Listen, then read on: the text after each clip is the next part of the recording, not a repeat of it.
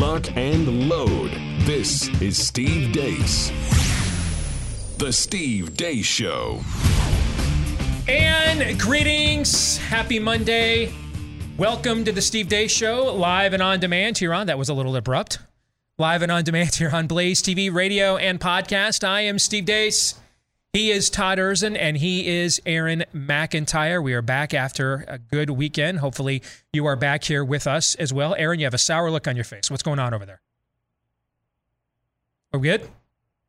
We're good. Okay. Sorry, my microphone wasn't on while I was trying to adjust yours, so all I could do is have a sour look and keep pressing buttons. All right. Well, that just so you know, hosting 101, when your producer has the look on his face that mine just had, it it I can pretty much power through anything, but that is a distraction. That's usually the look of disaster uh, forthcoming. We're good though. We can carry on. I think so. Okay. All right.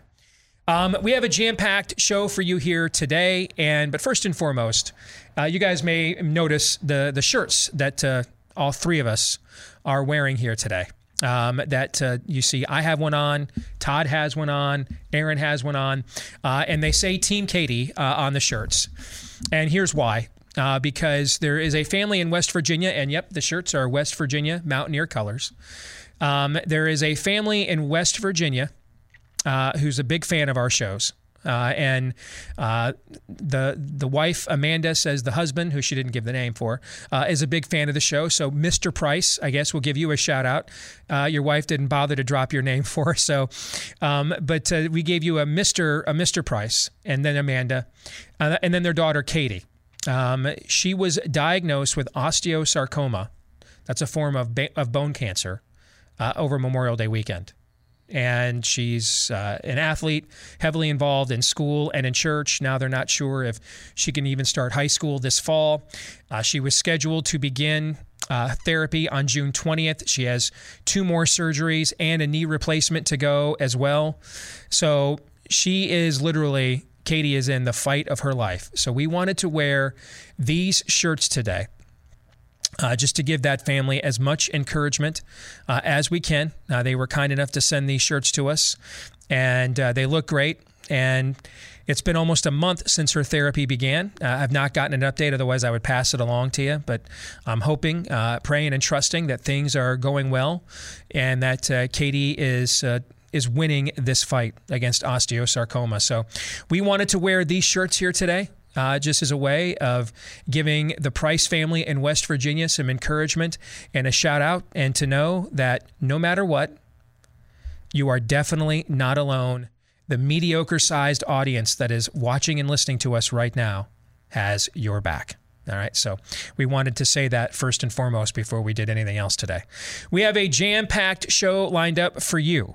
Um, at the bottom of this hour, I'm going to get into what transpired over the weekend at the Family Leadership Summit because a lot transpired over the weekend, uh, including I uh, got to spend a good deal of time with. Uh, you know, only the guy that has the most influential and watched show on cable television right now, and that is Tucker Carlson, who was the keynote uh, for the event from Fox News. So I will relay as much of what transpired over the weekend, as much of that as I possibly can.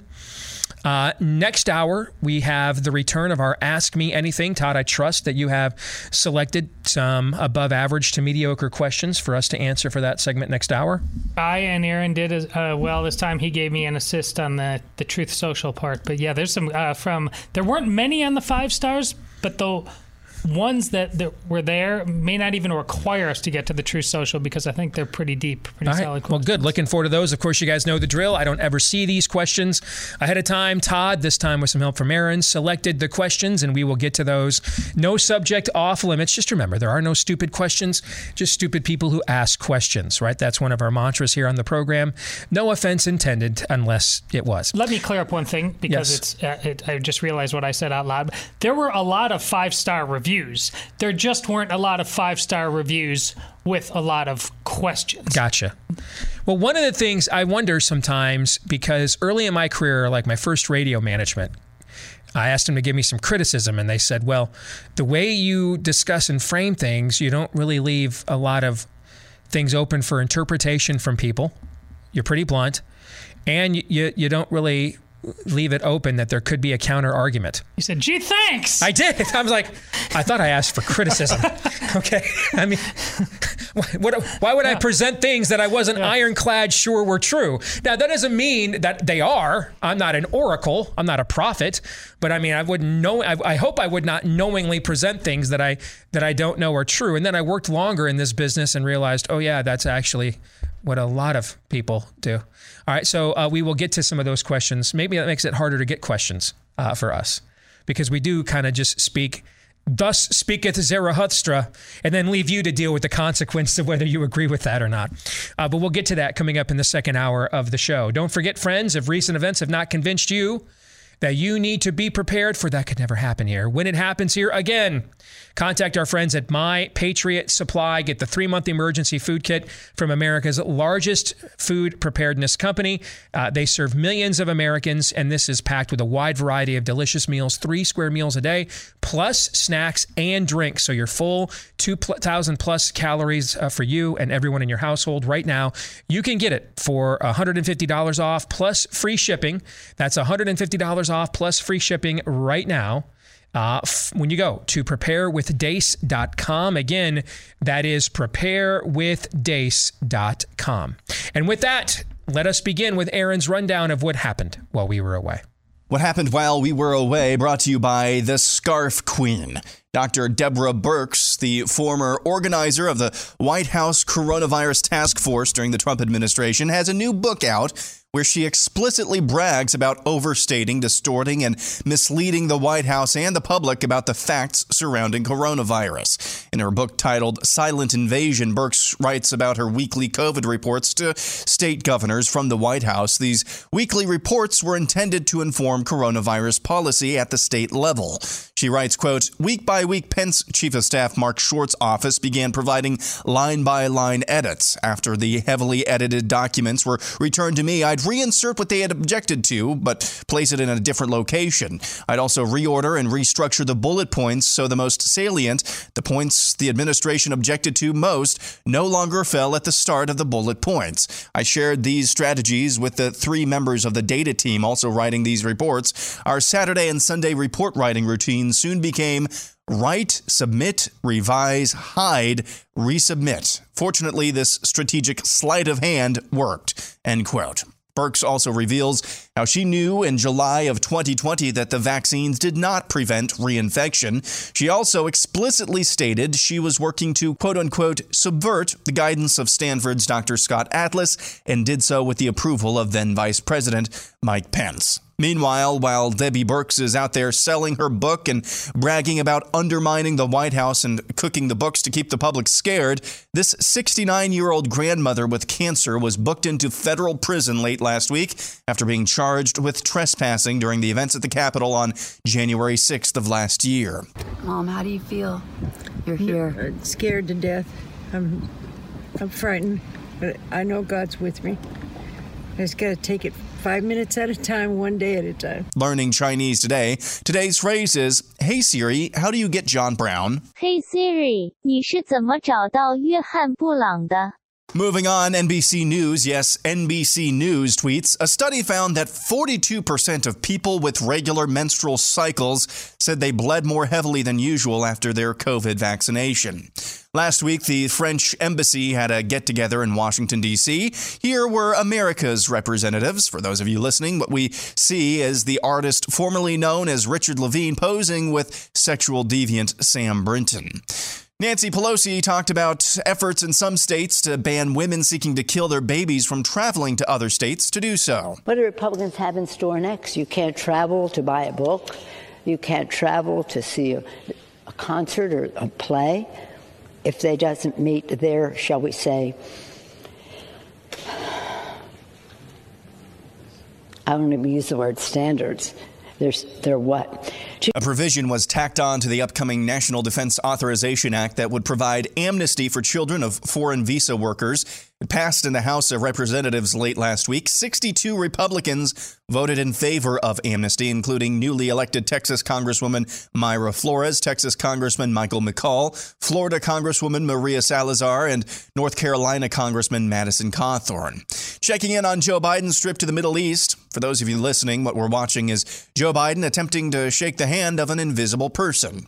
Casey Morell of NPR News tweets some great company news. We're launching a disinformation team. NPR tweet from October 2020 regarding the Hunter Biden laptop story. We don't want to waste our time on stories that are not really stories. NPR story from April of 2020 Scientists debunk lab accident theory of pandemic emergence. NPR story also from 2020 President Trump declined to condemn the actions of the suspected 17 year old shooter of three protesters against police brutality in Kenosha, claiming without evidence that it appeared the gunman was acting in self defense, and on and on it goes. Groomer update this is an elementary school teacher. I am an openly queer teacher. Now, I don't stand in front of my elementary t- students and be like, I like women, but I wear a bi flag watch band, bi flag bracelets. In my classroom, I keep a rainbow flag. It's got Mickey Mouse on it because I love Mickey, but it's got a a rainbow. My kids know what it means. This is me telling them I am a safe place to talk without making a big deal out of being queer. The University of Pennsylvania has nominated swimmer dude Will Thomas for the NCAA Woman of the Year award. And finally, a word from Bill Gates. Hello, useless eaters. As your unqualified, non elected global human health overlord, I'd like to take this opportunity to flaunt my position of power and influence over society and share some of my plans for you and your future. When I amassed my fortune in computer software, I demonstrated that I was willing to lie, steal code, cheat my partners, and exercise monopolistic control to destroy my competitors. Now that I've retired, I can rebrand myself as a humanitarian, with my for profit foundation masquerading as a charity, I can advocate for population reduction and sponsor mass human experiments with unproven vaccines in vulnerable populations. Like my father, a powerful banker, eugenicist, and Rockefeller crony himself, it's always been my ambition to decide who lives and, more importantly, how many have to die. Whether it's under the guise of climate change or world health, it's really all about controlling and culling the human herd for fun and profit. And that's what happened while we were away. Yikes, yikes. Aaron's montage brought to you by Taiga Coolers. It is cooler season. We're going to go from summer right into tailgate season here shortly because the college football season begins 40 days from today. But who's keeping track? This guy. All right, so to make sure you are prepared with the best coolers in America that are American made and offer a lifetime warranty and can also be customized. You want to put your kids' football picture on there, baseball picture, whatever you want to do, whatever picture, as long as it doesn't violate copyrights, they can customize it for you when you go to taigacoolers.com and use the promo code Steve for 10% off. T A I G A. That's how they spell it there. TaigaCoolers.com. Use the promo code Steve for 10% off. And yeah, if you're just looking for a pretty badass cooler, you don't care what's on it, they'll give you one of those too with 10% off with the promo code Steve when you go to TaigaCoolers.com. All right, let us get to the montage. Um, I am struggling, struggling with my outrage. Maybe you guys have noticed this would normally be a culture war issue we'd be all over. I just tweeted something about Martina Navratilova speaking out about, uh, you know, uh, Will Thomas being named uh, or nominated for NCAA Women Athlete of the Year despite being a guy. But I really haven't said much about this this weekend when really this ought to be the kind of issue like I do an entire, you know, 2,000 word column about. But here's why. And, and Todd, I'm asking you this as a father of now a, a female college athlete. The fact no one quit the team, no one refused to entertain this charade, no dads spoke up while Will was, you know, destroying a field that, uh, as a man, he finished in what was it, 462nd place or something a few years ago. I, I just I can't get more outraged about it, given everything else I'm being asked to be outraged about, than the people who are the most directly impacted by this Bearded Lady Act. Is that a lazy take? Does it have merit? I recognize that this is universally insane to evil, regardless of what the reaction of everyone around them is. But I also believe uh, do not be deceived. God will not be mocked. We will always reap what we sow. So if you are willing to take it, then. And uh, one person spoke out in Matt Walsh's documentary, but did so anonymously. I promise you, I must speak out anonymously out of fear of reprisal. Loses in every history book ever. I promise that does. Never wins. Never wins in any history book. So if everybody's just going to sit there and take it, Todd, I, I just I got 15 other things right now that I could put on the front plate uh, for me to get outraged and concerned about. But am I wrong on that? What say you? Well, yes and no. Uh, that was largely a correct take during the swim season, because while this was happening on all uh, happening, all this takes is for the swimmers and the families at Penn all to stop getting in the pool and just make it a swim team of the yeah. But since that time, you have I mean you have a wide range of people. Once it reached the NCAA level, you have some you have. Uh, key swim sites and associations coming out against it. You have the gay, uh, one of the, the most prominent gay athletes in history, Martina Navratilova, coming out. You have the the gal for the University of Kentucky, uh, who's been very now she was swimming over here doing her thing at Kentucky. She's nominated for Kentucky's version of Woman of the Year because she came out of it when it was her time. You have people like uh, my daughter who rallied around this at, uh, at the time and made an impact Okay. here. So it, it is. I you and Matt Walsh have had this take. It, it is right to the extent that it wouldn't require us. It wouldn't require er, Martina Navratilova. Just if you think this is wrong, right there, which is what we do on our show all the time. What do I do? What do I do? There's something to do in your backyard on some issue that's gone crazy. So now that Then there is a, there is an opposing movement clearly amassing, and it's no longer a localized phenomenon to the cowardice of the people that were participating and in attendance with this farce, right? Yeah. So now you're saying that this has not everything that metastasizes is bad, right? 110 people in an upper room metastasized one day uh, throughout the course of the entire Roman Empire. Okay, so your argument is now that this thing is metastasized beyond this local uh, mass form psychosis, but into a counter movement to speak up against it. We absolutely should uh, join that chorus. Is that what I hear you saying? I think so. Yeah. All right, I think that's a powerful case. Okay, you corrected me. It was a lazy take. I'm just I'm losing patience with with the willingness to comply oh. with any of this stuff on any level. Here, here. I'm, I'm I'm out of it. Actually, I'm just I'm completely out of patience at all. And I've got I'm I'm going to turn 50 here in a year. You know, I'm not getting younger, so I'm just trying to prioritize the time I have on things that might actually win, as opposed to just empty vacillating of, of rage and frustration in, in, in accordance with people who I can't, who won't even help themselves. So what can I do for them? Well, you basically just had Matt Walsh's take when he and uh, J.K. Rowling got into it a little bit on this, and she's against all of this stuff to some extent, but. He she clapped back at him because he said I have no sympathy when you won't do anything and she uh, you can't possibly understand the plight of women and he came back and said no, no enough of that you, you've been good lately, JK, not having these excuses. Now you want this excuse? These excuses get us nowhere. This is a time to give zero F's. Make that school, the University of Pennsylvania, a swim team of one weirdo dude. It's your job there. All right. Let's switch to COVID. So I'm glad we did that. And I'm glad I appealed to your personal experience with this because I did have a lazy take as I suspected. So I'm glad that you corrected me on that. Let's go to COVID. Was not Naomi Wolf banned from Twitter a year ago for posting testimonials of women talking about how getting the COVID jab disrupted their menstrual cycles?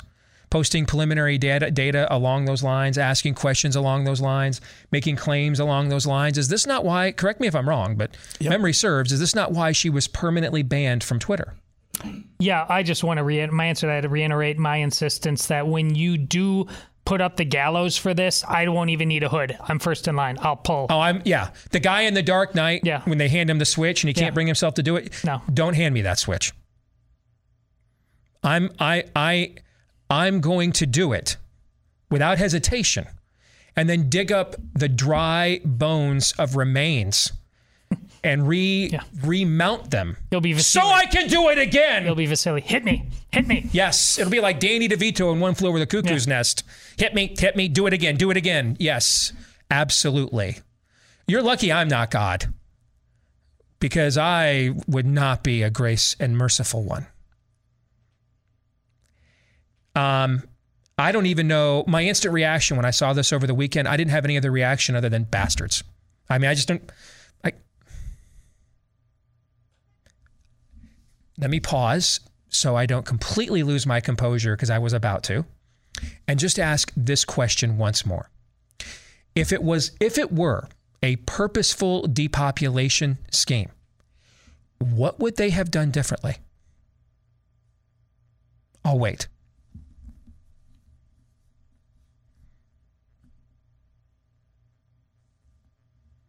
It is as silent right now as it was at the end of the, the footage of Lord Nefarious speaking that I showed at the Leadership Summit on Friday. Why? Because Lord Nefarious is still speaking. That's why.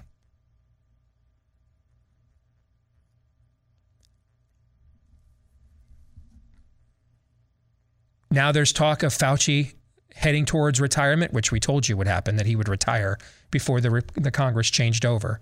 Chase that Mengele all the way to Argentina. No escape. Only the grave. That's his only escape, dying. Even then, posthumously go after him. That fiend, that war criminal. 42% of women. Now, that's what they're telling us. And if if you've been willing to lie as they have been for the last 28 months about things people like me have brought you clear data all along to disprove and show you they were lying, these things are not true. If they were willing to do that with easily disprovable claims, then at this point you should consider they literally are lying about anything and everything else. Everything's a lie. You live in a truthless age. That's demonic. You argue with pagans about what the truth is. Demons tell you the truth doesn't exist or it's just an extension of your own thoughts and feelings, your own personal truth. Or as the great prophets Depeche Mode once saying, your own personal Jesus.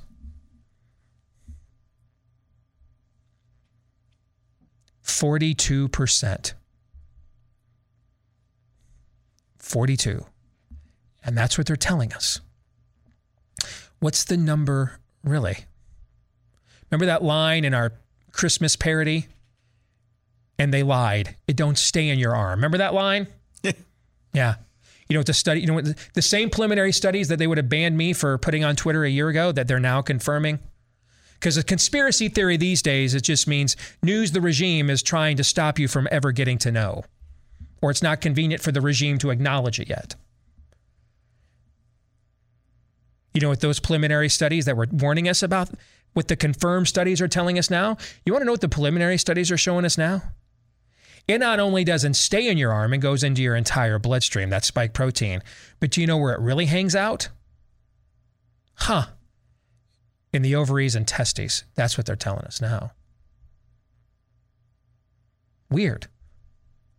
Weird that for some odd reason, of all the places as it makes its way through your circulatory system, of all the places for it to rest and reside and concentrate, the spike protein seems to love your ovaries and testes. And in a completely unrelated matter, have you looked at the birth rates in Switzerland and Taiwan recently? So again, I will ask. And considering of all the things I have done over the last 28 months to confront this monstrosity on Twitter, the one thing that got me a suspension was about a month ago when I dropped hashtag depopulation. That was the one thing that got me a suspension. Think about it. From the very beginning, a few of us have been lone voices crying in the wilderness and survived all this time. But when I dropped hashtag depopulation, that's when Twitter gave me a suspension. Hmm. So, with that in mind, I'll ask once more if this were a purposeful depopulation scheme, what would they have done any differently? And I'll add, how would the product have behaved any differently? Which brings us to Debbie Birx and Donald Trump, frankly. If we are going to have Trump 2.0, let me tell you the first question that must be asked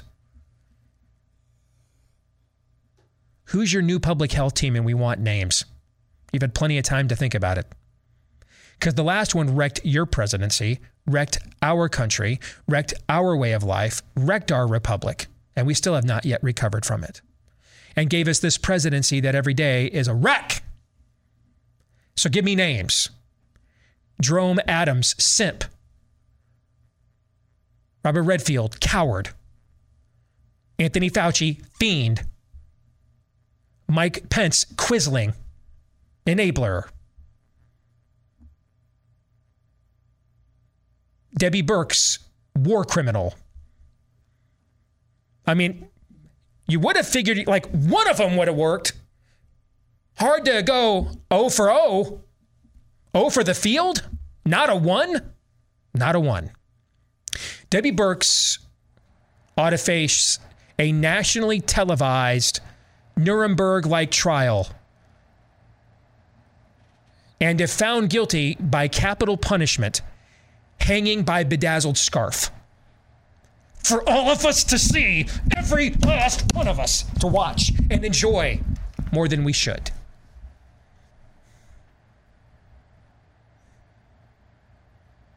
I'm going to stop talking. You guys say something. Yeah, about that part. What would have been done differently? Honestly, Thanos put had. He, think what you will about him. He had to put in a lot of legwork to hunt down those Infinity Stones the first time. You know, lost some blood and treasure. If he had only known it would be this easy, uh, he would have taken this route. Because Steve's absolutely right. Uh, it, and this wasn't an accident. They they knew about this all along. Uh, we have plenty of reason to believe. She's even admitting that she knew all along that she didn't think the vaccines were going to stop transmission yes, or anything else. Yes, I know. I, I your your willingness to put your life on autopilot in so many different ways, sooner or later, guaranteed being treated worse than a child. That's what happened here. When you when you treat somebody like a child, oftentimes you still love them. It's just you you, you need to take care of them. It's their time to learn something, some hard lessons perhaps. But there's no level of uh, contempt unless you're uh, part of the trans mob, and then obviously you have plans for them. But this is uh, treating us worse than children. We are simply slaves to these people and we keep showing them that we like it. The, the, the, need for a comeuppance. That right there was Steve pounding on the table once again. I need to tell you, not rhetorical flourish. In a civilization worth having, we would have done this already. Because we would have simply understood that what just happened was a coup. But we don't understand that. And so I fear we have a lot farther to plummet. She admitted as early as July, in early she this makes her look bad. It makes her look bad. She admitted that as early as July of 2020, she knew that the vaccines vaccines were not actually going to be stopping transmission or reinfection.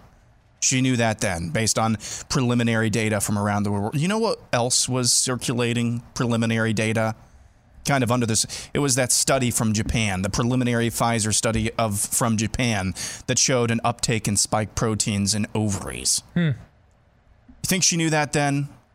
We're finding out a lot of people knew a lot of stuff a lot sooner than a lot of us actually figured out. What's the benign innocent explanation for that? There isn't one. There isn't one. There isn't one. Nuremberg like trial.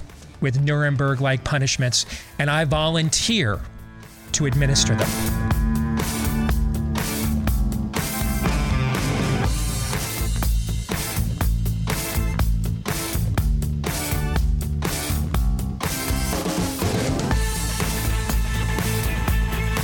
There is a brand new flavor of Built Bar launching this week, Orange Dreamsicle. So if you like those orange Dreamsicle popsicles, you can try that new flavor of the greatest protein bar of all time or any of their other phenomenal flavors that are available right now. When you go to built.com for Built Bar, that's B U I L T, built.com for Built Bar. Use the promo code DEACE to get 15% off your order, D E A C E. I promise you.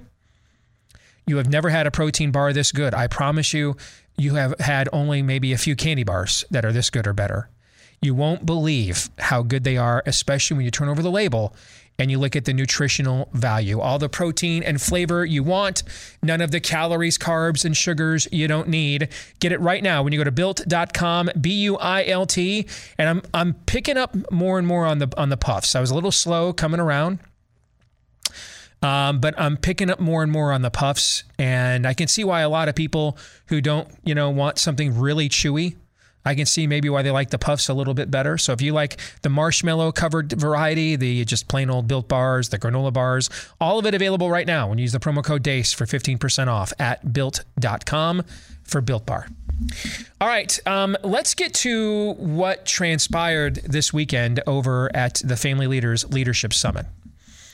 And um, Bob is not here this week. Bob Vander Plaats our buddy. They're after what they had to pull off over the weekend. They they kind of have the day off. So we've got an empty office building here. So I'll I'll fill in and provide my own thoughts. Let me let me start with the nefarious footage just to get that out of the way. And I know a lot of you are frustrated who couldn't be at the event and are frustrated I've, because trust me, I've heard from a ton of you and that's good frustration. It would be terrible if you were not frustrated. Okay. Believe me, I, I want to show you this footage. There there are there are we have had a lot of obstacles to this movie, guys. I mean a lot. Okay.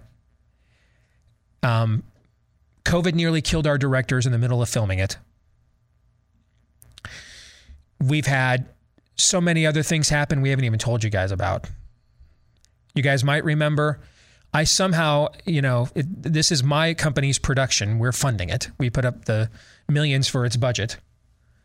And so somehow my company faced a strike and an NLRB complaint in a right to work state. I still cannot figure out how that works. How do we face a strike from a union that doesn't exist in a right to work state? And we're still in Biden's, uh, you know, communist NLRB fighting that one out. All right. That almost ended our production. We have had, if, if you want to get freaked out sometime, go online to YouTube or, you know, one of the video places and go find making of videos for like The Omen and The Exorcist and find out what went on while these films were being made and to try and stop these films from ever coming out. I mean, movies that honestly give you a pretty realistic, gritty snapshot of hell. Right? I mean, the one with The Omen is nuts. Like, plane crashes and terrorist bombings. I mean, that's friggin' insane. Okay. We've not faced anything quite like that, but we have faced a substantial amount of obstacles to make this film. And we knew going in, we kind of joked about it at first, but this stuff stopped being funny about a year ago. All right. Every day the phone rings and it's for, if it's from somebody at Believe Entertainment, I brace myself. I'm like, oh no, what next? All right. We just want to finish the movie.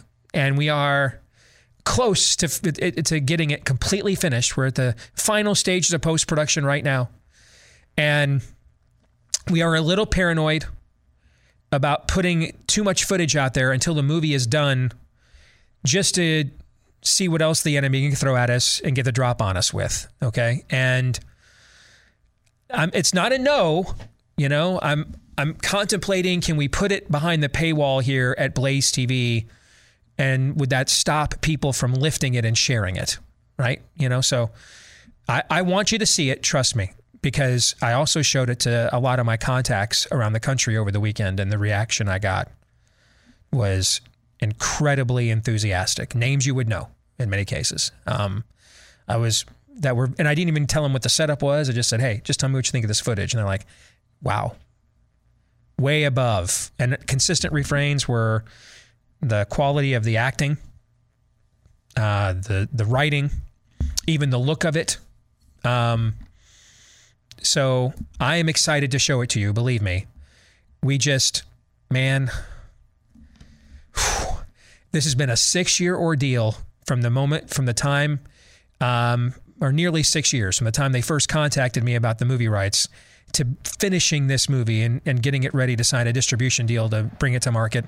And there have been a lot of obstacles in the last year and a half.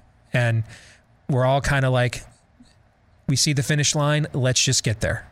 All right. So I'm working on it. I'm sorry about the fact you guys have not had a chance to see it. I'm ecstatic at how much you want to, though. And given the reaction, because you wonder too, am I just getting high on my own supply, right?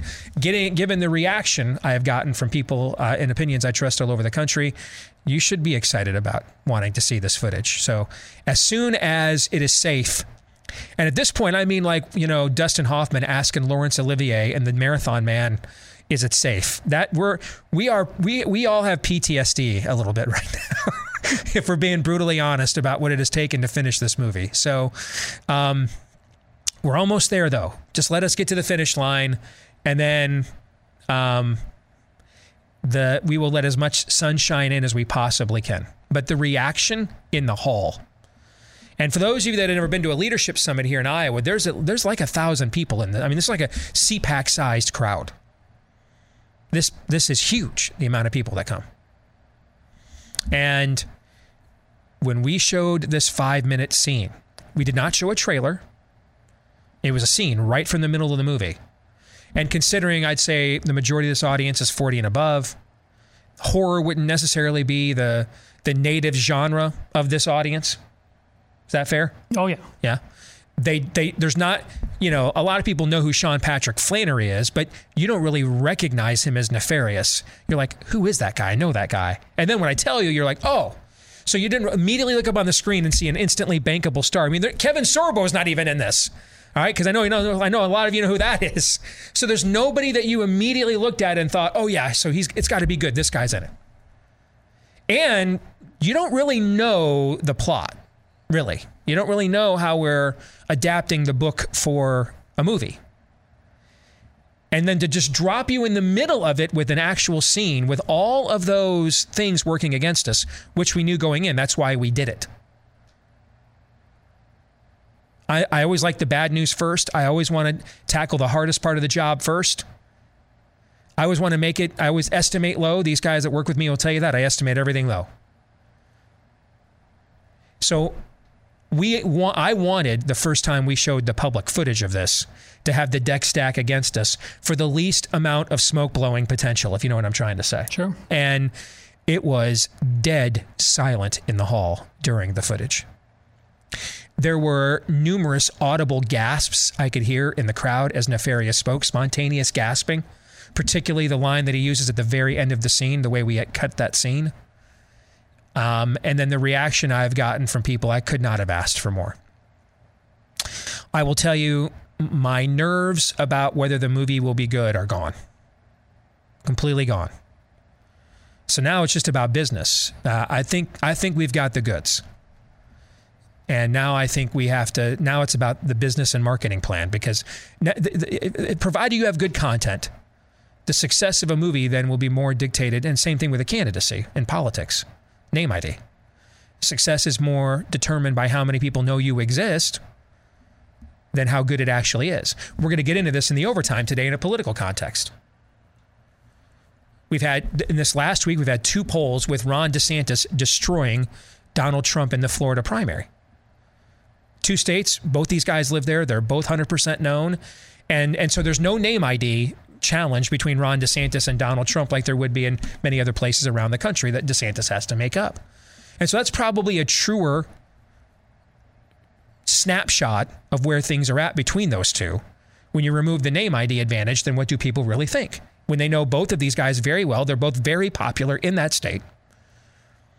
And name that just goes to show you the difference in name ID. In a national poll where DeSantis has 20 points less of name ID than Trump, he trails by surprisingly 20 points, right? And so that's the same thing with our movie. We had to make sure it's a good movie first, because if it is, even if a limited amount of people see it at first, the word of mouth will help it from there. But ultimately, now that we've, I think we've got the goods, I'm confident in that. So that's good. I, I, won't have to be doing my goodbye cruel world podcast from a water tower as I feared last week. Okay. So that's good. That fear is gone. So now it's just about business. How many people can can we make aware of the movie? And that's why we're a little concerned about serving the wine fully before it's time. Any thoughts on that before we move on to the, the other big thing from over the weekend with Tucker Carlson? I told you I knew it was great when I saw it last week. So I'm thrilled that uh, the rea- you got the reaction, uh, and that most of all you are at peace with this, which is where you should be. This is well done, good and faithful servant time, and now let the Lord do what He's going to do. Amen. Amen. So let's talk about Tucker. First of all, uh, I saw him at dinner Friday night, and he could not have been friendlier, could not have been more engaging, couldn't have been funnier. Um, no pretense at all. Uh, just, I think he maybe had a couple of people with him, friends. He actually brought some of his like high school friends that he that he, he's been friends with for like 30 years since they graduated from high school. Actually brought them with him. That was his like entourage. It wasn't like you know like um, uh, uh, variant VIP keep him away. It was his buddies. Um, real dude. And I, I loved his talk that he gave because it was clear he wanted to do this because he was trying to influence and radicalize the audience that'll be very influential a year from now in the First in the Nation caucus state. That's why he agreed to do this. He, he went there with the intent to radicalize you.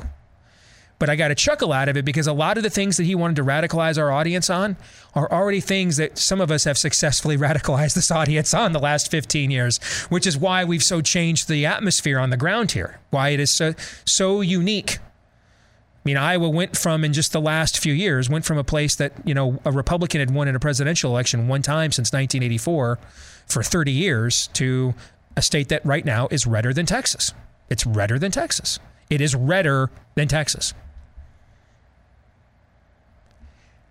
But I also love the fact there are still a lot of, well, we're America bitch foreign policy people in, in, that generation that are still like, well, we just have to be everywhere and do everything. And, and it's the Soviet Union from 1988. And he went hard at the Ukraine thing. And I could tell that was the all the other stuff he said about the GOP hates you and challenging them. These folks have heard me say, I've been lecturing and pestering this, them, them on this for 15 years.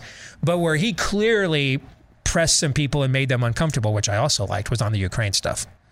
Really, there are some old veterans of the old 80s era foreign policy and post 9 11 that were kind of squirming in their seats, hearing a perspective on here like, why are we doing stuff that is actually making Putin stronger at our own expense? What is the point of this?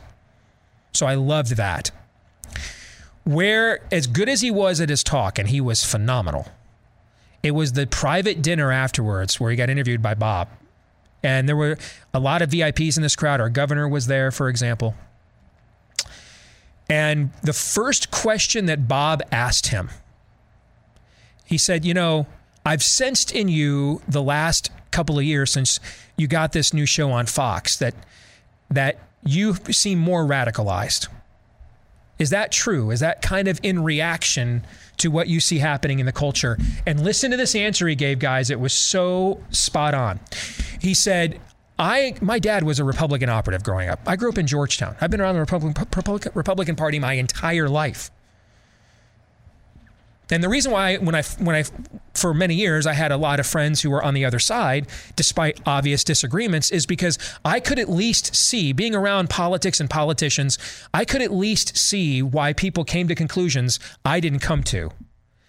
Because at least they, I could make a case that they could they could claim that this was going to be better for people than what I thought. Even if I didn't agree with that, I could at least make a case that what their ideas might be better for people than what I thought. He says what's transpired the last few years in this country is we are doing things that there's no no no one obviously benefits from anywhere. It's all dark. This is what he was saying. And I can't reconcile that. as a lifelong Politico, I'm, I do not claim to be a Bible scholar, but I'd be crazy if I didn't recognize something spiritual is happening here, he said. Because we are doing stuff that you, no one politically benefits from. Our, our, our, our constituents don't benefit from it. There's no constituency for this. The politicians aren't benefiting from it. And so I don't know how else to react to people doing things that there's no obvious beneficiary to, but doing them with great conviction, other than something else is happening here, other than the normal political back and forth. And yeah, and so I think on our show, it requires more of a response than the normal political back and forth. What do you guys think of that? Oh, he he he's put posted this himself. Uh, so I watched it. It, it. It's a fantastic answer. His background on his uh, family, how he was raised, uh, largely just by his father, uh, what his father believes about no excuses, uh, no whining. I mean, it. He he really got to it, and when he mentioned how he, after talking about that uh, nature, like the people who discussed him the most is Republican leadership. Uh, these days, because of the how much they hold people contempt, he he said that you know it, it drives him. I. I, I think he actually said, I, I want to it makes me just want to punch him uh, in in the face. Uh, this this is a guy, and if you listen to both speeches, and his notion of the natural man. How, uh, basically, it's a summing up of you know what you are supposed to be like when you are created in God's image. From just more of a, he said, I'm a very instinctual, guttural guy, and I that's just becoming more honed. Uh, but I, I trust I trust my gut, and uh, it, it's serving him well uh, right now because uh, he just he just does not suffer fools when so many other people that's their default it is how can how can I suffer fools uh, the most? I want to be the greatest sufferer of fools. Uh, it, it's it's really remarkable. He's a man in full. Uh, he'll tell he, he, the commonality between him and Steve. I didn't know his life story uh, about you know it, it, it was not easy uh, all, all, of the time. Um, but how he is he's willing to tell you his brokenness. He's he doesn't want to be just a polished thin veneer. He'll he'll let you in. It's it, he's a man for these times. That last part of that sentence Todd that's kind of the reaction that I had. I've only been able to watch about 15 minutes of the speech but it, it, I think knowing what time it is doesn't really fit or describe accurately. He, there's going to be a sifting. There's going to be a sifting. And there's going to be very few people like him, like I hopefully this show, people who really know what time it is and why, and then what to do about it. Hmm. We'll come back with an Ask Me Anything. You're up next.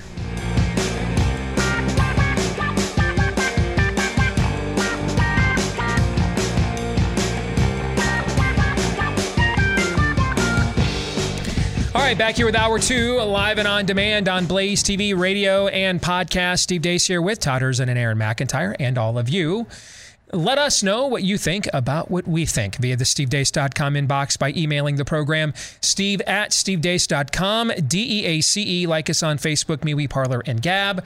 Follow me at Steve Deace Show on Twitter, Gettr, TikTok, and also Instagram. And then you can check us out on Trump's Truth Social at Real Steve Deace over there. And we'll have some questions, maybe, from uh, Truth Social coming up here in our Ask Me Anything. You can also get uh, clips of the program that are free to watch and free also of any of that dreaded censorship when you head over to rumble.com slash Steve Show as well. That's rumble.com slash Steve Show. This portion of the show brought to you by our friends over at Raycon. Their everyday earbuds look, feel, and sound better than ever. Of all the non astronomically priced brands I've ever tried, no one does a better job of sealing out outside noise than Raycons do. And they are extremely durable as well. They give you eight hours of playtime on a 32 hour battery life. All these things I just mentioned. Just some of the reasons why there's over 49,000 five star reviews for Raycon. R A Y C O N. R A Y C O N. So if you are listening to, the, uh, listening to us right now with earbuds and you want to upgrade, or you want to maybe start doing that, or anything else, go to buyraycon.com slash Steve. Yeah, they've got full size headphones and other things there too. Okay, if you want to try those, buyraycon.com slash Steve. And when you go there, you'll get 15% off your Raycon order, 15% off your entire Raycon order when you go to buyraycon.com slash Steve. All right, let's get to our Monday Town Hall. Ask me anything. Of course, those of you that leave us questions within your five star reviews, you go to the front of the line for Todd's consideration. So if you've got a question you'd want to have considered and you want to skip to the front of the line for consideration, leave us a five star review on the podcast platform of your choice, especially on iTunes, and you will go to the front of the line. No guarantee you'll get picked, but you'll be you'll be among the first to at least be considered for that. Thanks to all of you that have left us five star reviews and hit the subscribe and follow button as well.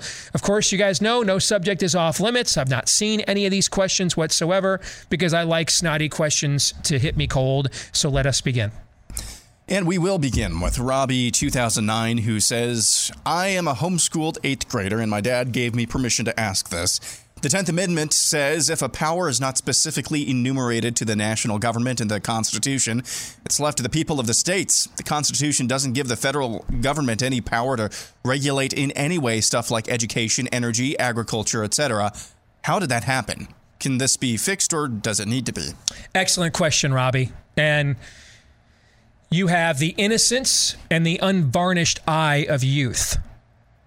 So you are not an adult yet where you where you convince yourself that you have to make compromises every day to get yourself through the day and fulfill your responsibilities and sooner or later those compromises just end up piling up and they just become now your your new normal. You have not however been tainted by that yet, so you're asking a very obvious and very honest question.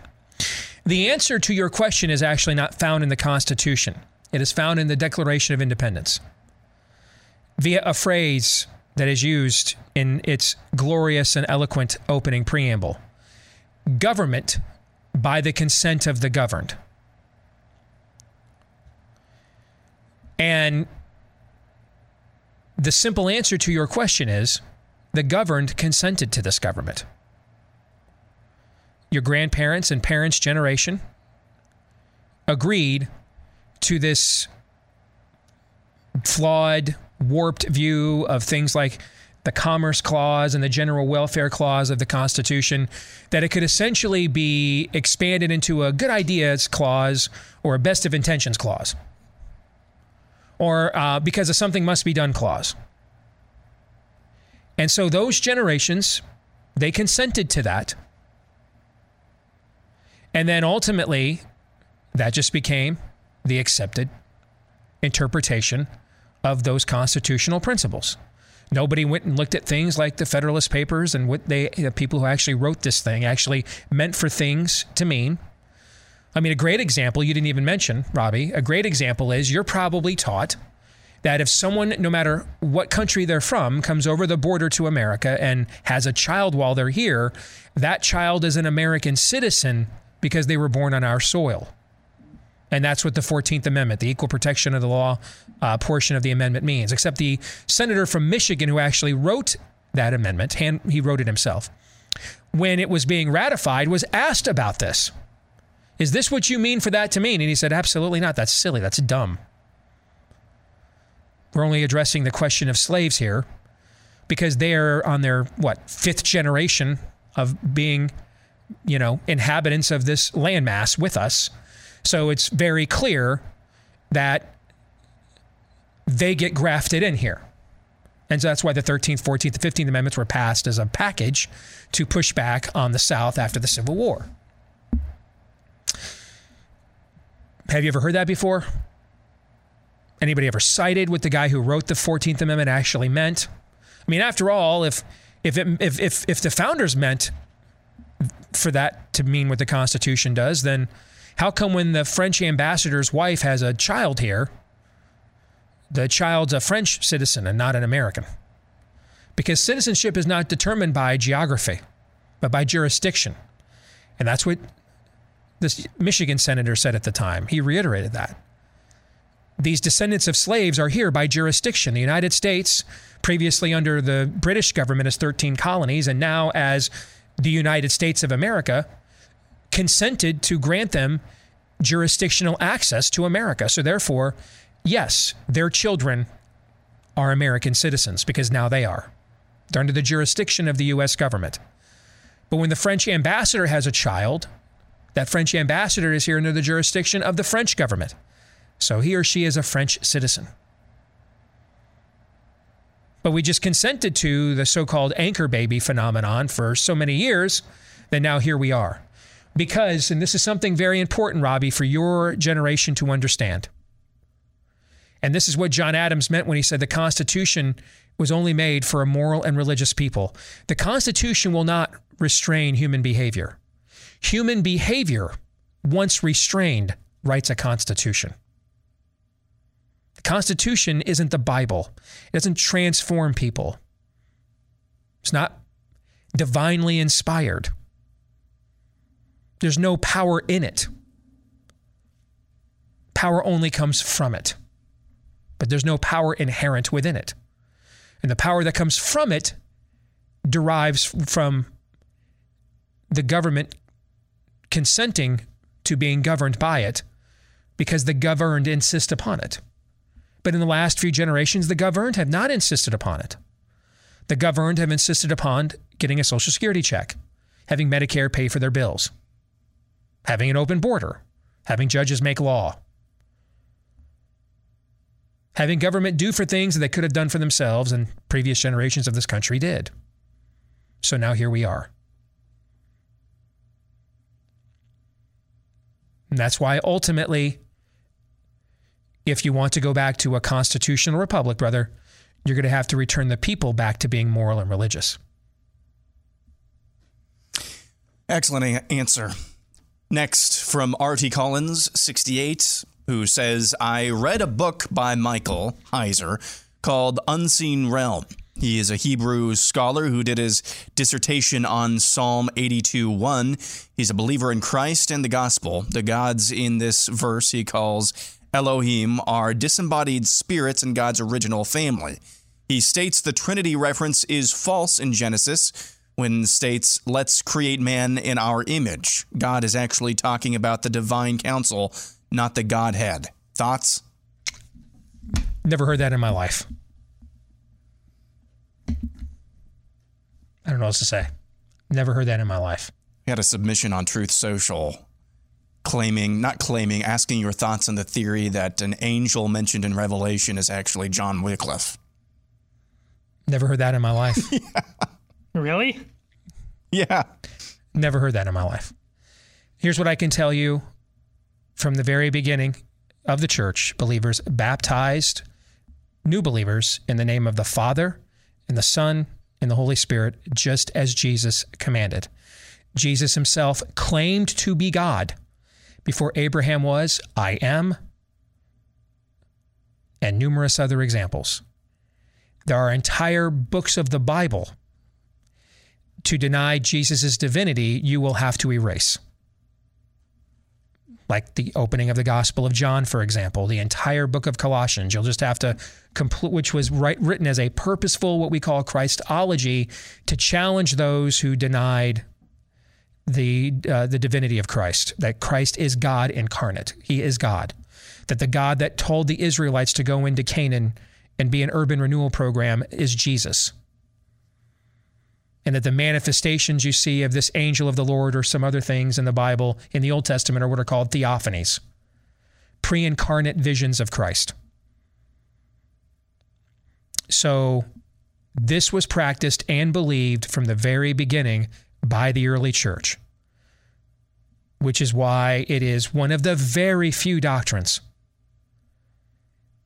that have been carried forth through schisms and splinters through the, the Greek Eastern Orthodox Church and the Catholic Church dividing, through the Protestant Reformation. These are these are arms and vestiges of Christianity that have literally at times gone to war with each other on battlefields. And yet, this doctrine, through all those other disagreements, is the Pope infallible? Is it sola scriptura? Is there a magisterium? Who should be pastors? Should we be involved in politics or government? Things that the church has debated within itself from the very beginning. This, though, would not be one of them. So if your argument is that you have discovered some secret answer that made all of these vestiges of the Christian church that had that have proven over 2000 years. I mean, isn't one of the article one of the greatest criticisms of Christianity is why do you have so many denominations? Why do you have so many sects? Why are there so many versions of the Bible? I mean, there's answers to all those those things, but aren't, is that not a common pushback sure. from the from the from the from the layman of the world for thousands for going on a second millennia? And so all of the sudden, those same people that you like to push back on us and point out how eager they were to divide themselves over what they thought Christ meant. But when it came to the Trinity, they just decided to let that one slide. Come on, man. Nope. No. There's a reason why on that one, they all agree. They can't agree on Easter. They literally all have a different date of Easter. They can't agree on that. But on that one, they can agree. Why? Because you're wrong. That's why. Because you're wrong. You didn't discover something secret. You're just wrong. That's why. Next up, we go to Nurse Jules 73. By the way, these first three questions and the one after this, these are five star reviews on iTunes. Okay.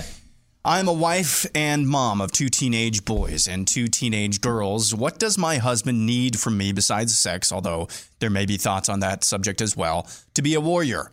What do my sons need from me? What do I need to impart to my daughters to help them build up the boys and men around them now and in the future? Excellent question. Men are very reward and result oriented creatures. I don't I don't need to know anything about your sons at all or your husband at all to know that this is how they think. What is the game? What are the rules? Who is keeping score? How do I win? Every male that's ever existed on this planet in 6,000 years of recorded human history, every, every, everyone that was within his right mind and of sound mind and body assessed every situation they were ever in.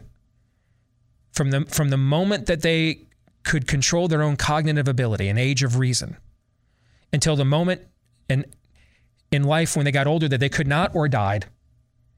Every situation between those two points i mean everyone whether to ask a girl out whether to apply for a job what to have for dinner every situation regardless of custom language origin irrelevant technology irrelevant broke every one of those decisions down by these four parameters.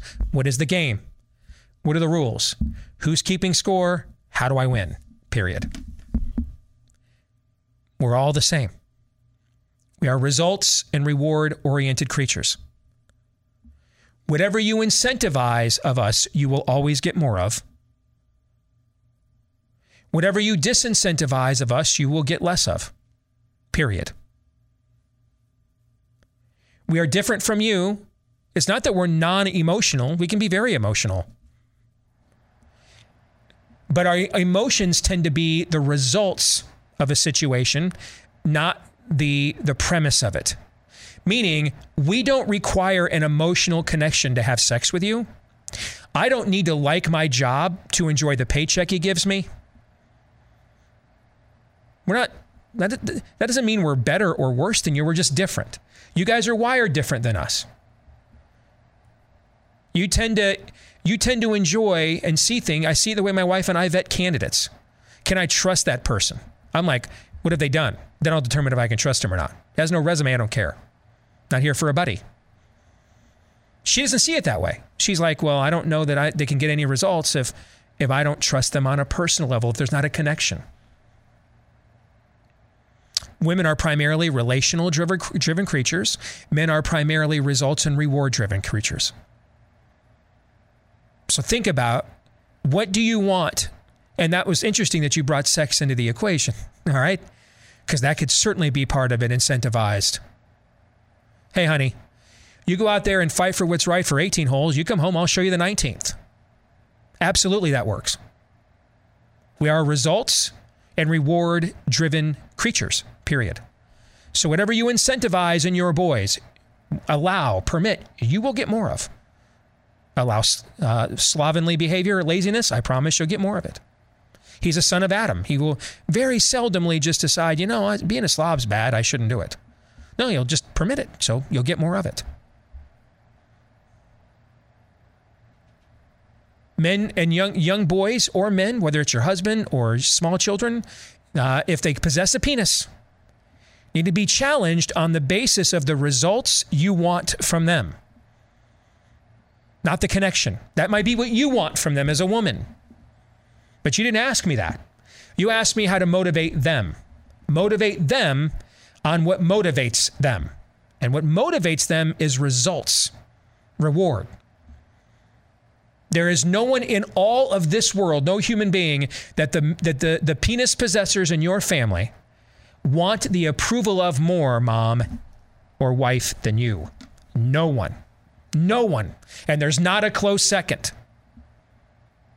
Except maybe his mama, your husband's. So give it when they're good. Don't when they're bad. Start there. Anybody else have any thoughts on that? Well, I, I, I interesting enough as uh, you're curious about raising your own. You have boys and uh, girls, but how you raise daughters uh, to that effect. And I think about that as a father uh, of daughters. Listen, they're, they're, make sure that all of them understand that being a male, as I've said before, being a man is not a leisure pursuit we talked last week about uh, I don't even remember which day, Thursday or Friday. But th- listen, uh, the things uh, of life that are supposed to be dessert have been made the main meal, and and and that's why you just have a bunch of men who are men almost only to the extent that they have a penis and and nothing else. They are striving to be as comfortable as humanly possible. As your mother don't let your boys be comfortable. As uh, a mother of your daughters, warn them off of boys who seek nothing other to be comfortable in many, many, many ways. Like if they are, they just worried about being popular? That's just a dire desire for the thinnest form of comfort uh.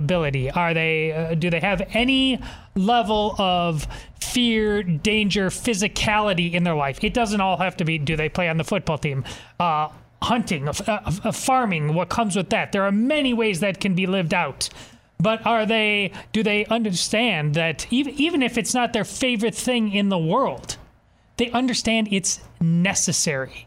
And to the extent that they may or may not, you make sure you impart it on them. You do the fact that we have let we, there was just statistics last week about how depressed Americans are. They're depressed is because they're way too comfortable. That's the, the, the, the, paradox, the irony of this all. They're way too comfortable. They have everything. They've in and yet they are depressed because you can't really have everything like you think you can if God is at the bottom of that everything. He must be paramount. And to the extent that that comes through in a male's life, you must challenge yourself daily, mind, body, and soul say specifically when it comes now this time, but I, am speaking as somebody who is a son of uh, of a mother. I would say specifically, you. I don't think moms to boys specifically realize how much of a role they can have actually in shaping and shaping a, an actual man and young man. There are ways where you can uh, gracefully but in a way that uh, that the dad is never going to be able to. Kind of grab your sons, especially as they get older in the teen years and and uh, and you know 11 years old and up or so. I would say, kind of grab them by the short hairs and call them out to be the man that they're supposed to be in ways of uh, why didn't you uh, what have you done to take a risk recently what have you done to be uncomfortable recently uh, very, very subtle ways that you have available to not make them feel small, but to say, hey, uh, mom expects more. Mom you were expects, made for this. Yeah, more out of me yep. than this. Uh, you have a way of doing that that dads can do, but uh, we're more, you and I, uh, men, we're, we're more confrontational. Okay? We're more confrontational. That needs to happen That needs to happen, but there are ways that you can uh, uh, that you can call out your sons in ways that we're just not naturally uh, able to do. Great example of what you're talking about just happened in my house this morning. I get a call on the way to the gym, and it's my son, and he hit a new weightlifting goal during uh, preseason workouts for football. Now, here's the thing though. Here's the way we're wired as men. My first question is, well, what is it? Huh? Okay. You're as far along as you think you should be? That's that's what you're Yeah. talking about. Yep. We're always there because I'm going to think of okay, well, cool, but don't rest on that because tomorrow's a new goal, right? Instead, though, look at the way he prefaced it was, you know, I got in the car and I told mom, and she said, "Wow, that was really impressive," and I should call and tell you. And so now I know that, oh, I need to not see this as a typical male reaction, like, oh, I guess I thought you might be further along, or, well, what's your next goal? To, hey, great job. Because he got that affirmation for working hard from his mom that you're talking about, right? His mom said, hey, that's very impressive, man. You should definitely let your old man know. That kind of goes to the point that you were just trying to make there. That's well said.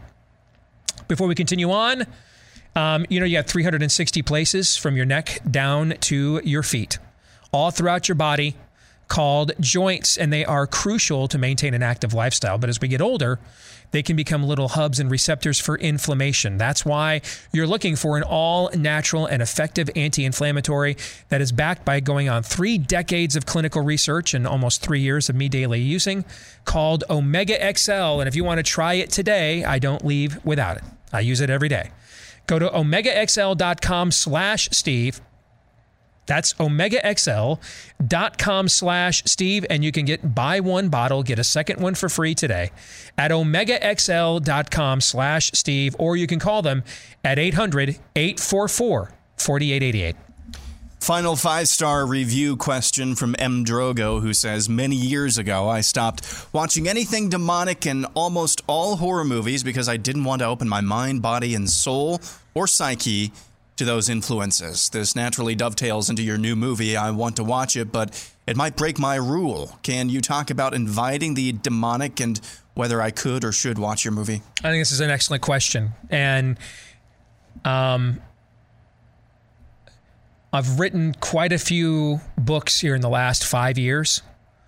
Nothing, and it's not even close, nothing took more time than writing a nefarious plot did. And it's simply because I, I needed to take weeks and months sometimes away from the character because I wasn't comfortable with how comfortable I was stepping into those shoes. That, that the, the, the that made me uncomfortable. It seemed like too natural for me to go there. So I completely and totally understand it. I've run into people who said I had to put the book down. It made me uncomfortable. I, you know, um, here's what I can tell you about the film is we literally had an, an, a Vatican approved exorcist on set every day we made this film. Every single day. The the story and the script was written with this challenge in mind because we're not interested in inviting in either.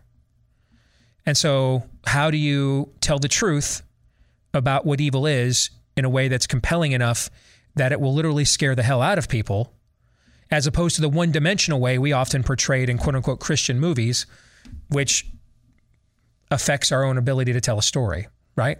Okay.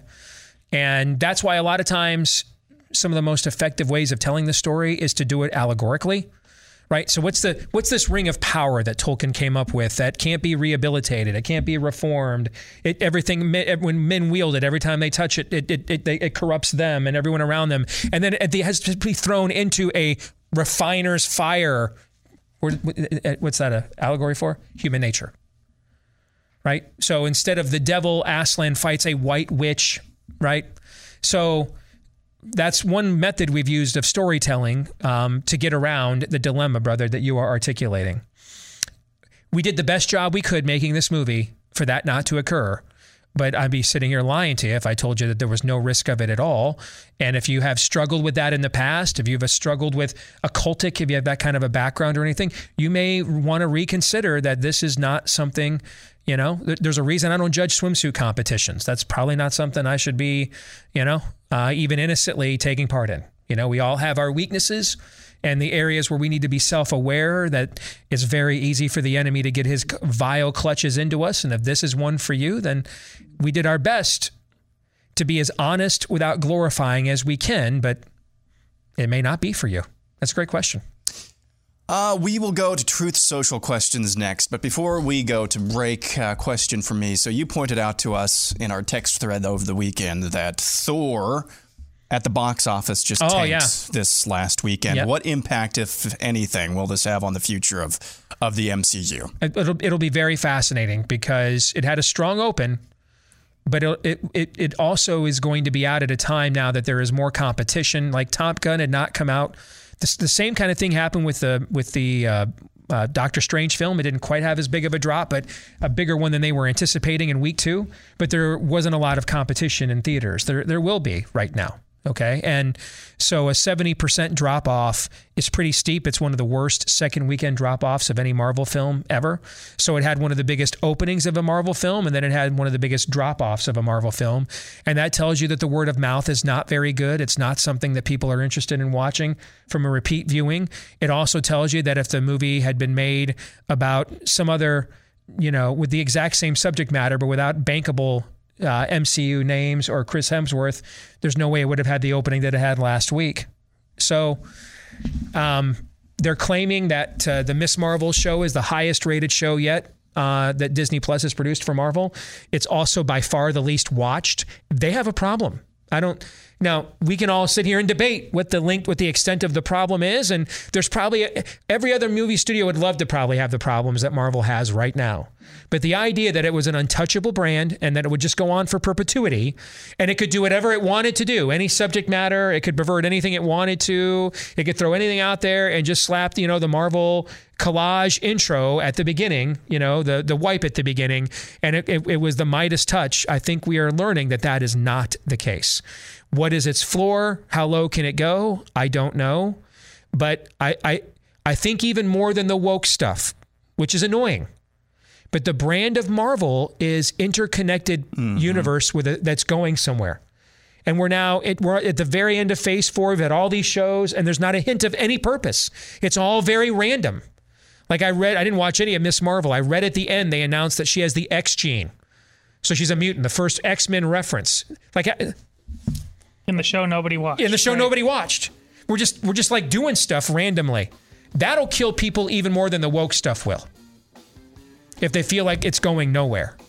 Back with more in a moment.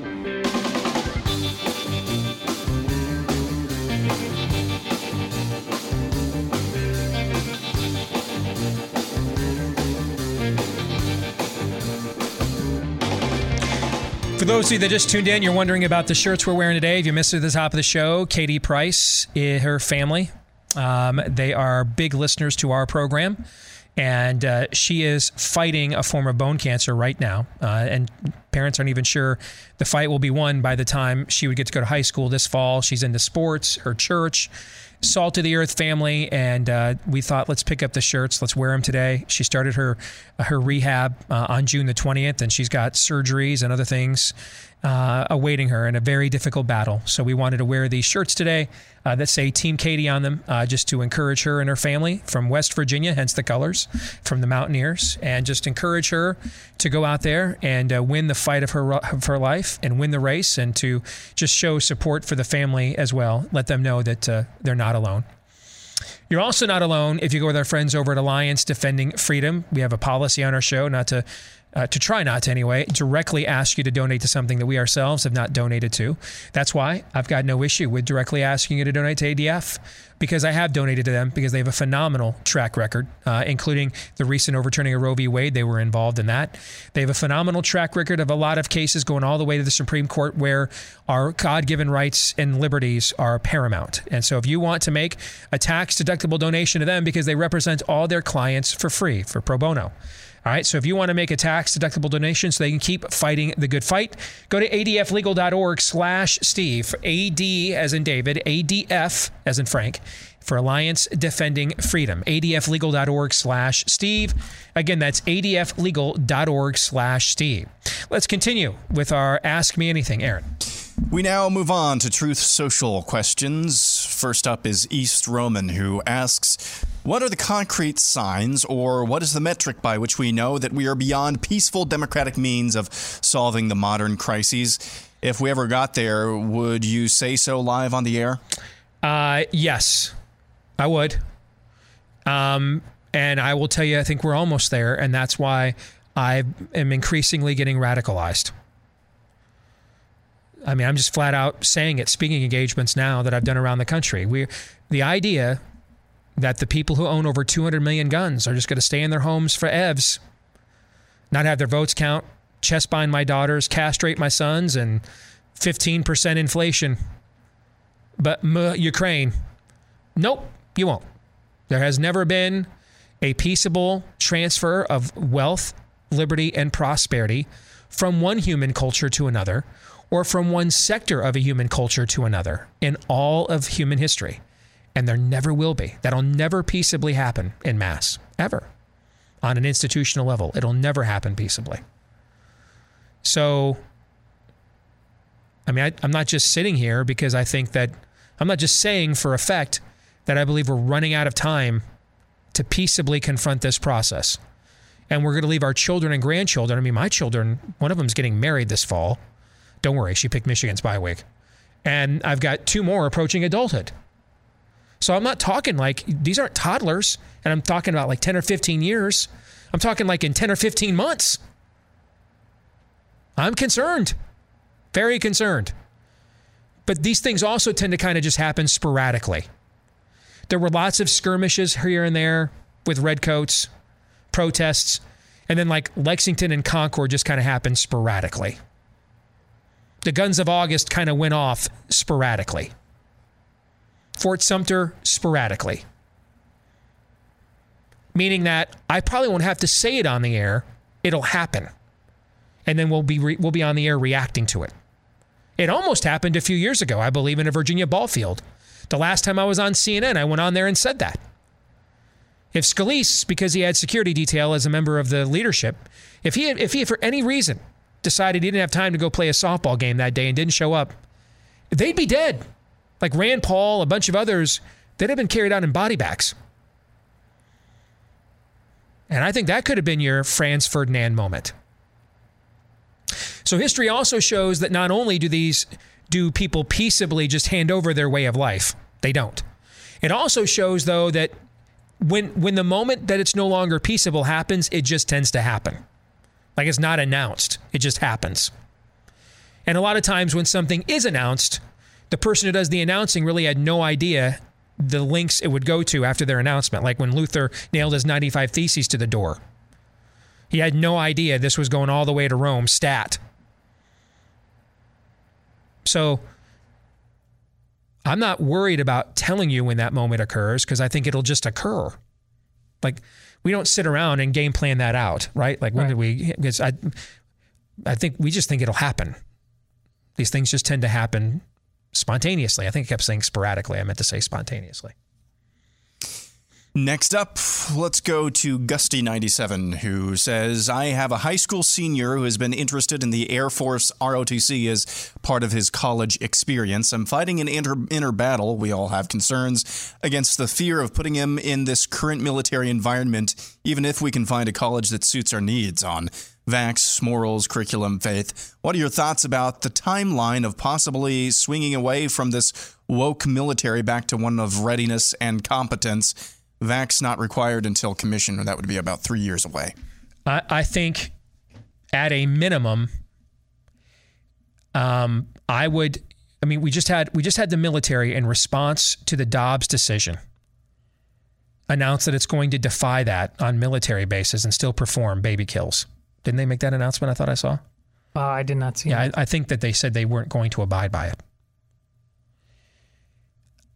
I I don't want to dissuade that we, we have we have given a lot of airtime to the battle to help our military personnel fight these immoral and evil jab mandates that clearly violate the Uniform Code of Military Justice because they're still for emergency authorization. It's a clear violation of the UCMJ, which is why, though, I must say I'm not entirely optimistic. Like there was a Trump judge, I think on Friday, was it the Navy or the Air Force's mandate that he attempted to halt? I mean, people forget. We talked about it on our show. But do you remember when Trump announced that we were not going to have trainees in the military? Hmm. He's the commander in chief, man. And the military just said, yeah, we are. So I, on the one hand, we're all doing, I've done, as I've donated to these legal groups my own money. I've donated my airtime to them. I've done everything I can do to help the cause of stopping this from happening in the military. But I'm never going to lie to you even if you quote unquote win these cases, I think you should accept the possibility that the current military brass will just do this anyway and not care. Because it's not about military readiness. Well, not in the way you think. It's about military readiness to fire on you. So we got to get rid of all the critical thinkers. We got to get rid of all the people that will say, Here I stand, I can do no more. May God have mercy on my soul. I can't do that. I can't burn the village to save it. My oath was my oath here was to so help me God. And the law of God therefore says I, I can't commit these kind of heinous acts. They're not justified. It's not a just war. I can't do them. They want to get rid of all those people. That's what this is about so that when the time comes, this is a perfect follow up to the previous question, by the way. I don't know if you guys did that intentionally or not. Yes. It's the perfect follow up. So when the time comes of the previous email or the previous question we got from Truth Social, when that time comes, they know. Remember when you guys told me live on the air in 2020 and it blew my mind? Steve, have you stopped and thought about the fact that Trump doesn't send in the military to stop yeah. these mass riots and protests because he's not 100% convinced that they would even listen to him if he did? Remember when you told me that? Yeah. Live on the air and it like froze me? Yeah. Remember this? Yes. Okay. I do. All right. Well, let's stick with that theme for just a second, right? They're purging everybody that they don't know when they send when they send them in. When you guys with your 200 million guns have decided, yeah, we're not chest binding our daughters and letting them get anally raped in high school locker rooms anymore, and we're not castrating our sons with chemicals that you give to sex offenders. We're not doing that anymore while you also pile on the inflation and Ukraine. We're not doing that. So lock and load. Enroll the tanks, and they'll make sure that everybody piloting those tanks are willing to fire on you. That's what this is about. And by the way, if you work for Media Matters or any of those companies, please, unlike when I'm on Tucker Show, it's Deace. Thank you. D E A C E.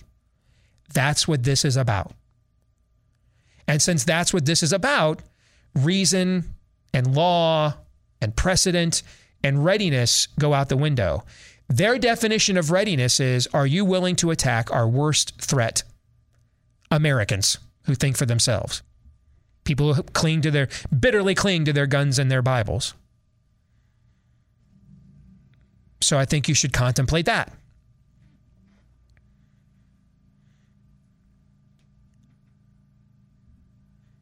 If you are enlisting now, you should consider that the odds are very low that you will retain any level of bodily autonomy at all. You should accept going in. Don't lie to yourself. Don't do what parents did for the last 30 years. My kids are evangelizing in the government schools. No, they're being evangelized there. Because Todd still goes to the school board meetings by himself because many of the parents who said those things never showed up and still don't. So, no, the only evangelism that was going on was from the spirit of the age to your kid, not the other way around.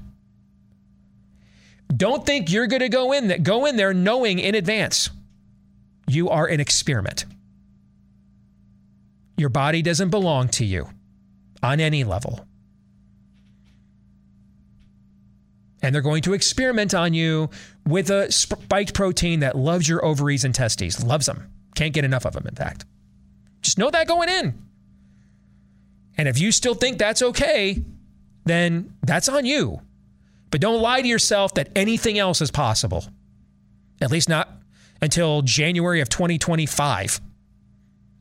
Just know that going in. Again, I'm not your mama. I'm your daddy. So I'm going to tell you the truth, whether you like it or not. I'm not here to pet you, nurture you. You're enlisting to be an experiment. That's what you're enlisting into. Not to be all you can be or any of that kind of stuff. You're a cadaver with a uniform. That's what you are. So as long as you know that going in, and your odds are very remote that over the next few years you will retain any level of bodily autonomy whatsoever, just make your decision based on the truth of what is true, not what you project or pretend to be. Any thoughts on that? Yeah, until you see consequences, and that's not going to happen until a Republican is in the White House. Uh, heads heads need to roll. I, I, I would absolutely hit the pa- pause button on this, and by consequences, I, I mean an entire lots of people who are in the military currently need be, need to be told you're done here. Lots yeah, of people. Absolutely. Now let me say this. We're still all the way to the end going to fight for everybody that's enlisted and their yeah. freedoms and values as much as we can. Okay? We got your back. But I'm not I'm not going to sell you, you know, a line here. The the likelihood is higher that you're giving your body over to be experimented upon than it is that you're to that you're willing that you're willing to give it over to die for some valiant cause. Okay? You just need to know that going in. If you still make the choice to go and they try to do this to you and you want to fight, you want to come to us, I'll direct you to the best people I know. I'll help you the best I can. Just know going in, though, you're on defense. And don't believe anything else than you're on defense. And salvation ain't coming at least until January 2025. And that's if they don't steal the next one, too. Okay? Just know that. See, this is like where we started out the show with the swim team. Like, in, you, all of you folks who are interested in the military for nostalgic reasons or duty and honor reasons, you, you should not be signing up in large numbers. There needs to be a yo moment. And you can give it to him, just like the girls refused to give it to him by not jumping in the pool. This is a moment to not put your hat in the ring. Everybody needs to see the concern. Our friends over at Real Estate Agents, uh, I trust, know that uh, this is not the ideal moment to put your hat in the ring in the real estate market either. But sometimes you just can't help it. You've got a job transfer. You're like, you know what? I, I know you told me to leave this blue state a year ago. I'm getting out now and I need help. No matter what the reason is, wherever you want to move to, or in some cases, get away from, we can help you find an agent with a fully vetted track record of success when you go to realestateagentsitrust.com. This was a company started by Glenn Beck and several of his associates after they kept running into agents they could not trust. And they don't want that to happen to you. So make sure before you make a commitment, you at least check us out at realestateagentsitrust.com. Again, that's realestateagentsitrust.com. Any final thoughts? You have a final quick question. Uh, let's see. Quick final question. Uh, yeah, this one. Actually, I wanted to get this to this one. Brady Krieger says, out of all the big reveals about COVID, which one do you believe is the biggest one to date? if it wasn't or if it were a purposeful depopulation scheme, what would they do differently? Yeah, it's how much they knew from the get go mm-hmm. on multiple fronts. Mm-hmm. So this was it's it's not a uh, oops fog of war. It, it's way worse than that. Steve just got talking about being experimented on. Bingo. Yeah. I do you guys remember very early on, we did a show behind the paywall and the overtime on a, a documentary called Plandemic. Do you guys remember yeah. this? Yeah. Of course. Remember, I think we thought at the time, wow, I mean, we could see this being true, but this is pretty radical stuff, right?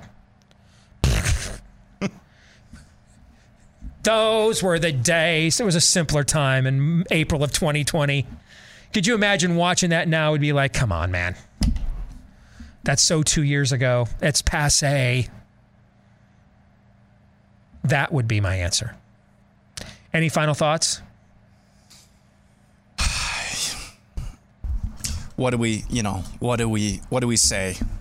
At some point, I want to start laughing. At some point, I want to start, at other points, I want to start cracking skulls when you're surrounded and you're confronted by this level of, of darkness everywhere you go. Um, take advantage, even on a daily basis, of the times you get to spend with your family, just uh, being a family. You know, because if you're listening to the show, you you probably follow these types of things fairly closely. What have you? I, I love the line that you've talked about, and um, you might have dropped it right uh, uh, earlier in the show when discussing um, writing nefarious plot. You start to stare into the abyss. The abyss starts to stare back a little bit. Have to remember to keep first things first, and those first things are obviously your your convictions and, and principles, but also your family as well. And be sure to take some time out and, and thank the Lord every day for those blessings. Hmm. Great stuff, guys. We're going to stick around to the overtime for Blaze TV subscribers. One more time, Katie, keep hope alive. We got your back. We're back at it again tomorrow. Noon to 2 Eastern, right after Glenn Beck. Until then, John 317.